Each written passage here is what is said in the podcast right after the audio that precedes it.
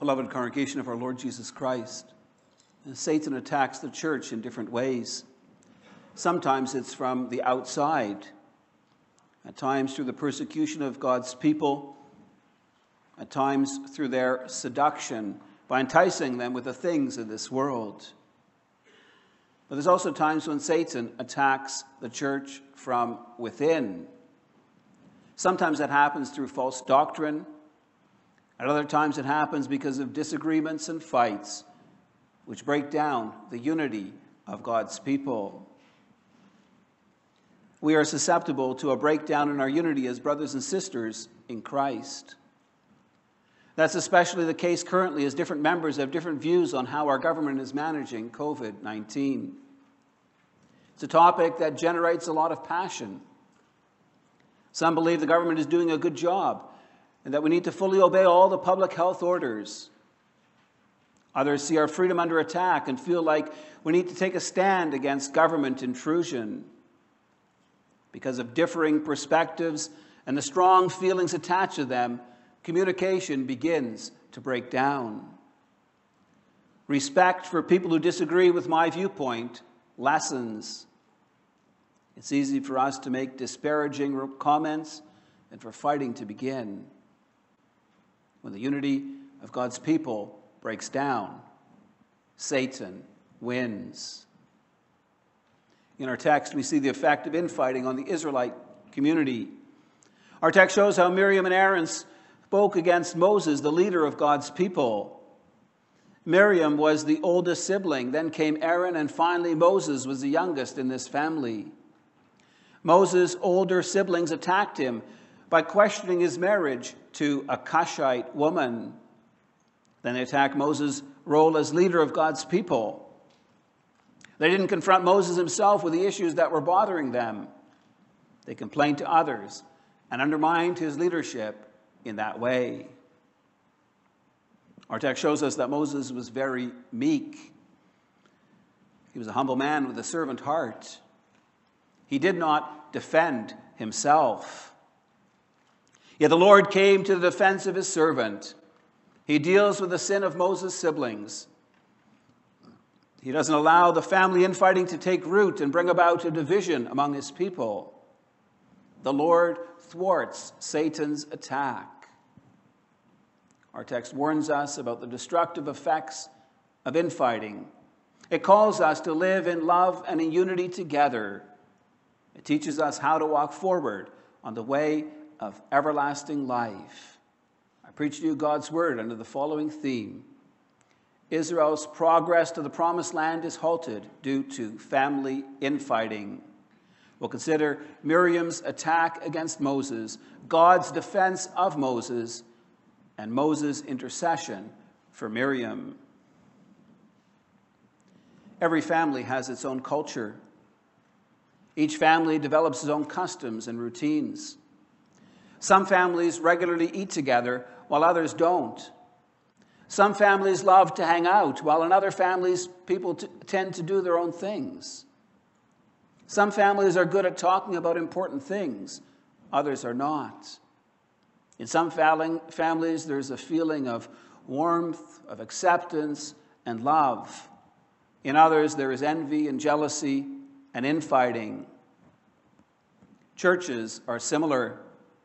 The church is the family of God.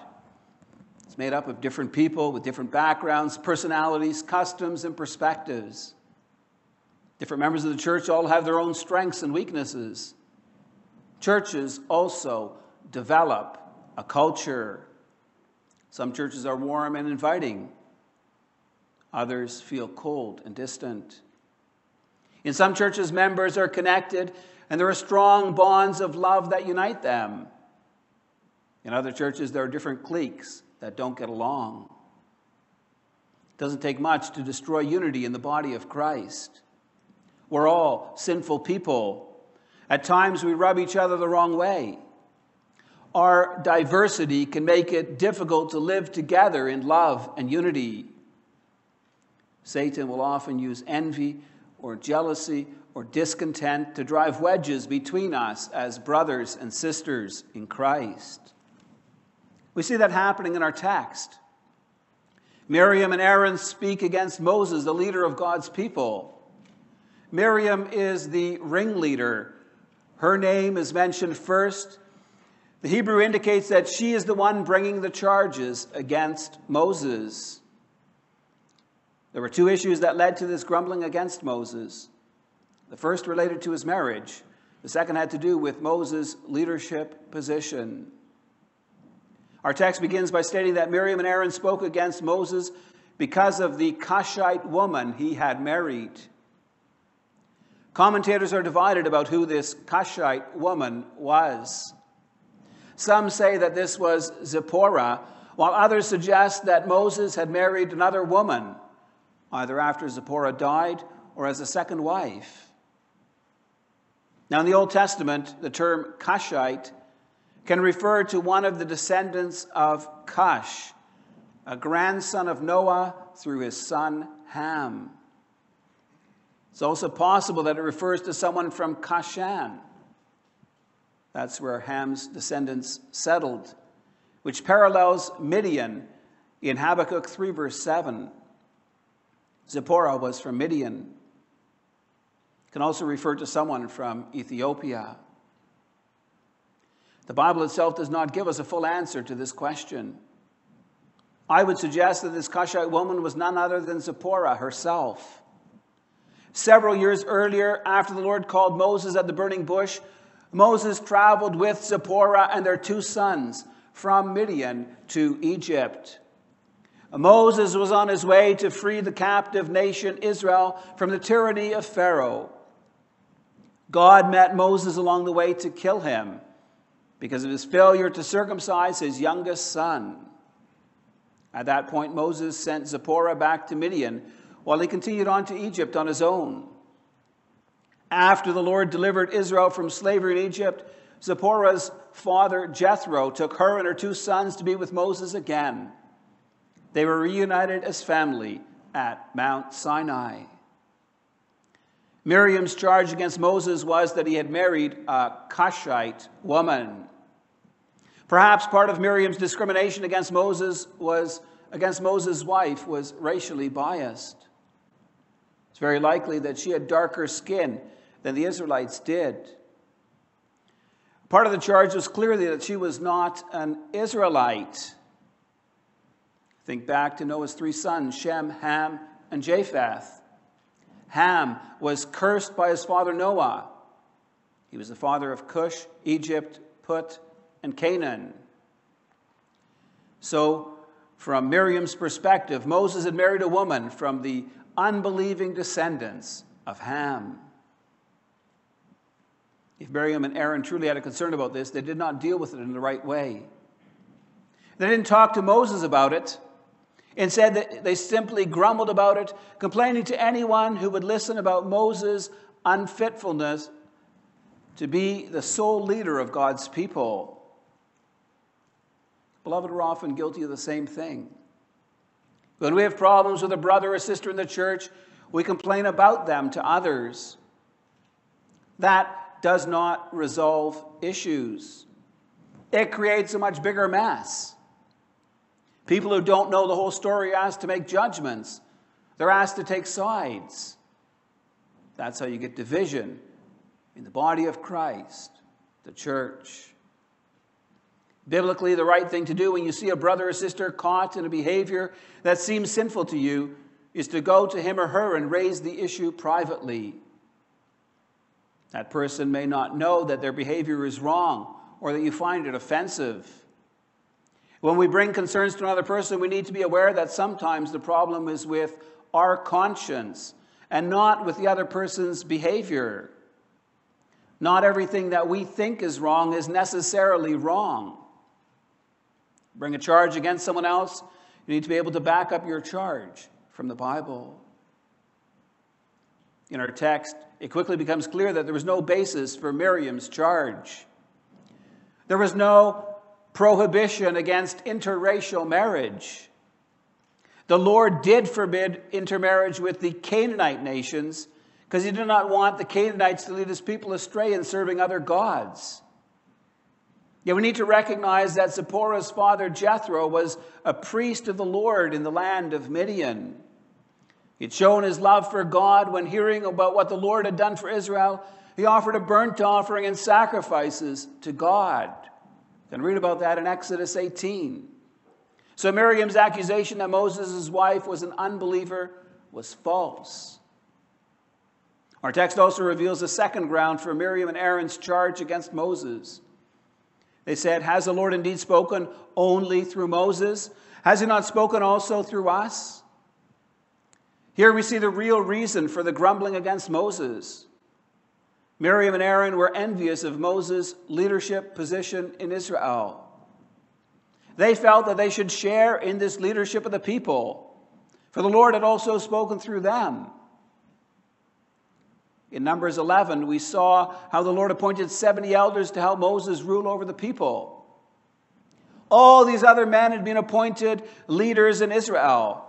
And Miriam and Aaron felt that they had been passed by. And so they brought this second charge against Moses. It's important to recognize that Aaron and Miriam did serve in a leadership role in Israel. When Moses was appointed to deliver Israel from Egypt at the burning bush, he didn't want to go. Part of his complaint was that he was not eloquent. The Lord told him he would send Aaron with him to be his mouthpiece. We also know that when the Lord brought Israel through the Red Sea, Miriam led the women of Israel in singing songs of praise to God. In Exodus 15, verse 20, she is explicitly called a prophetess. Further, the prophet Micah spoke about how the Lord redeemed Israel out of the land of slavery, how he sent before them Moses, Aaron, and Miriam.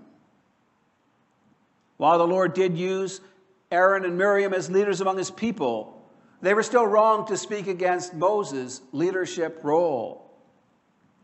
Because of her envy, Miriam was promoting rebellion against God's established authority in Israel. At root, we see that Miriam's pride has been wounded. God had indeed spoken through her and through Aaron.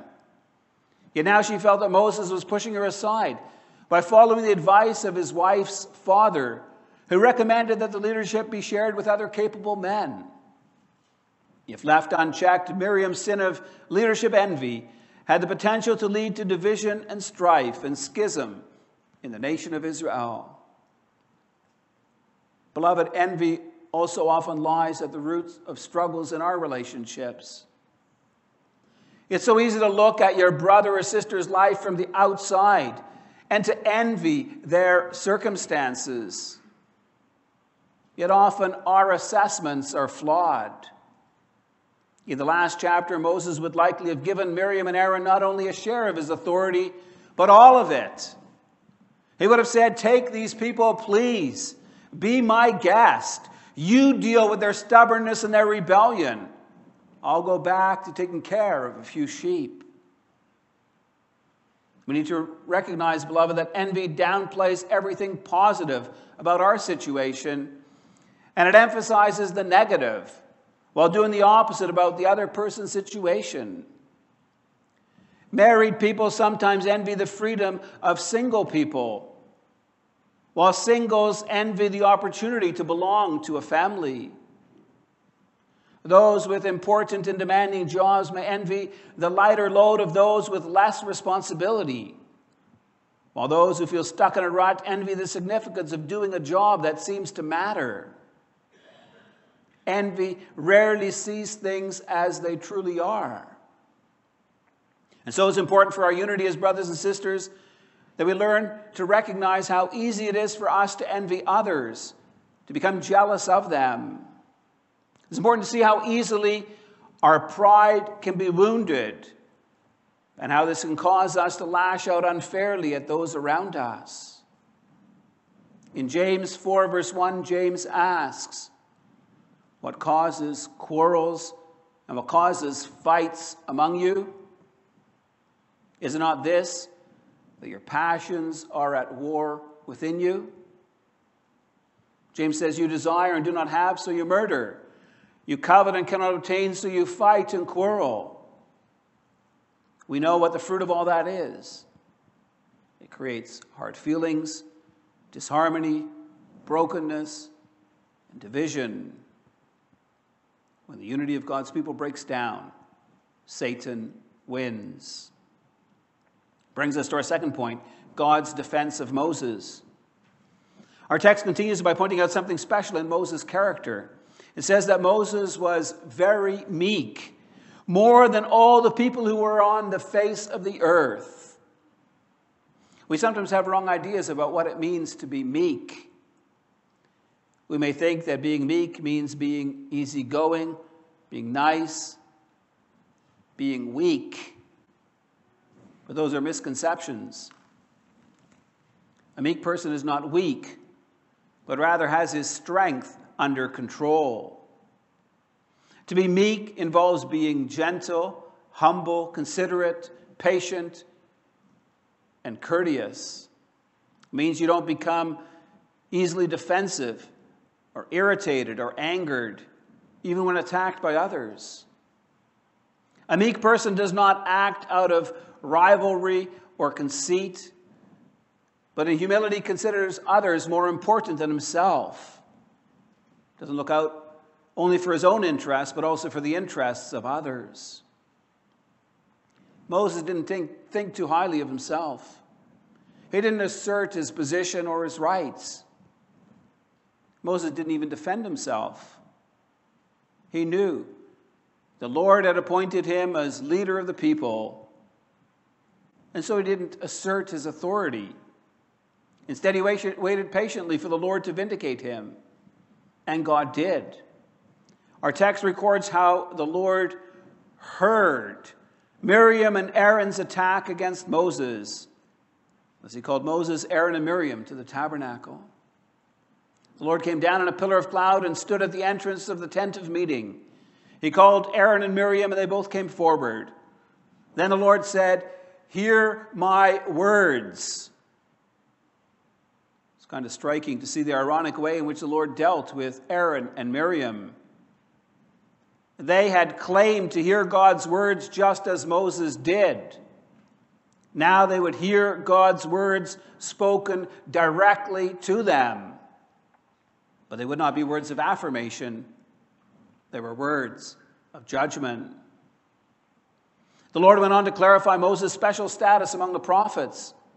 A prophet is someone who passes on a message from God to his people. Yet the Lord explains that his means of communicating with Moses was special. God generally revealed himself to the prophets through visions and dreams, in riddles rather than in clear speech. But not so with Moses. The Lord spoke to Moses clearly, face to face, and not in such obscure forms. It's amazing to consider, beloved, the manner in which the Lord revealed himself to Moses. Moses went up onto Mount Sinai, and God spoke to him in a voice that was audible to him. Since then, the Lord had often met with Moses at the tent of meeting. Exodus 33, verse 11 says, Thus the Lord used to speak to Moses face to face, as a man speaks to his friend. Whenever Moses came from the presence of the Lord and told the people what he was commanded, the people would see the face of Moses, that the face of Moses was shining. And so the Lord was displeased with Aaron and Miriam. He said, Why then were you not afraid to speak against my servant Moses? The Lord's manner of revealing himself to Moses should have already caused them to humbly respect his leadership instead of arrogantly claiming equality with him. So the Lord defended his servant Moses when he in meekness refused to stand up for himself. Our text notes that when the cloud moved from over the tent, behold, Miriam was leprous like snow. The punishment fit the crime. She had complained that Moses had married a Cushite, a woman who would have had a darker skin than that of the Israelites. Miriam was struck with a skin disease that made her skin white and flaky.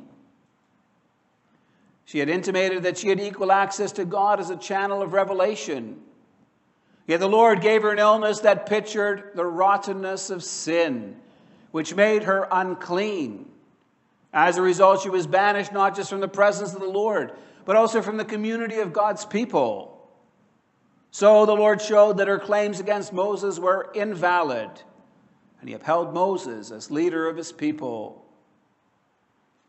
What can we learn from this, beloved?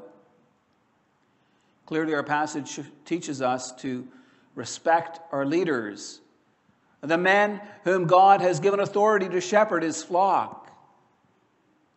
Are we supposed to respect them because they're always such wise and gracious and caring men?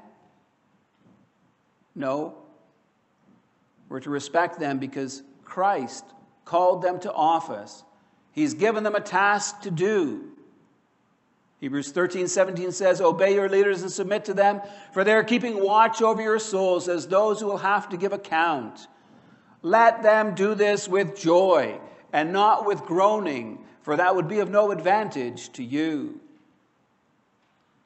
Fundamentally, beloved, we need to learn to submit ourselves to the Lordship of Jesus Christ. If the revelation that came by Moses required the respect of God's people Israel, how much more should we not submit to the whole of God's revealed word? Hebrews 1 reminds us that long ago, at many times and in many ways, God spoke to our fathers by the prophets. But in these last days, He has spoken to us by His Son. Hebrews 3 indicates that while Moses was faithful in God's house as a servant, Christ was faithful over God's house as a son. So, how will we escape God's judgment if we rebel and speak against Christ's lordship today? Moses was a type of Christ. While our text refers to him as the meekest person on the face of the earth, that was only true in his day. In Matthew 11 29, Jesus reveals himself as meek and humble in heart.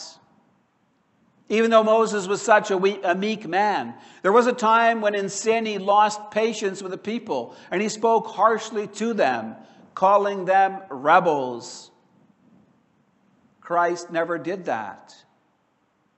In meekness and humility, Christ suffered and died for us to earn a salvation we did not deserve.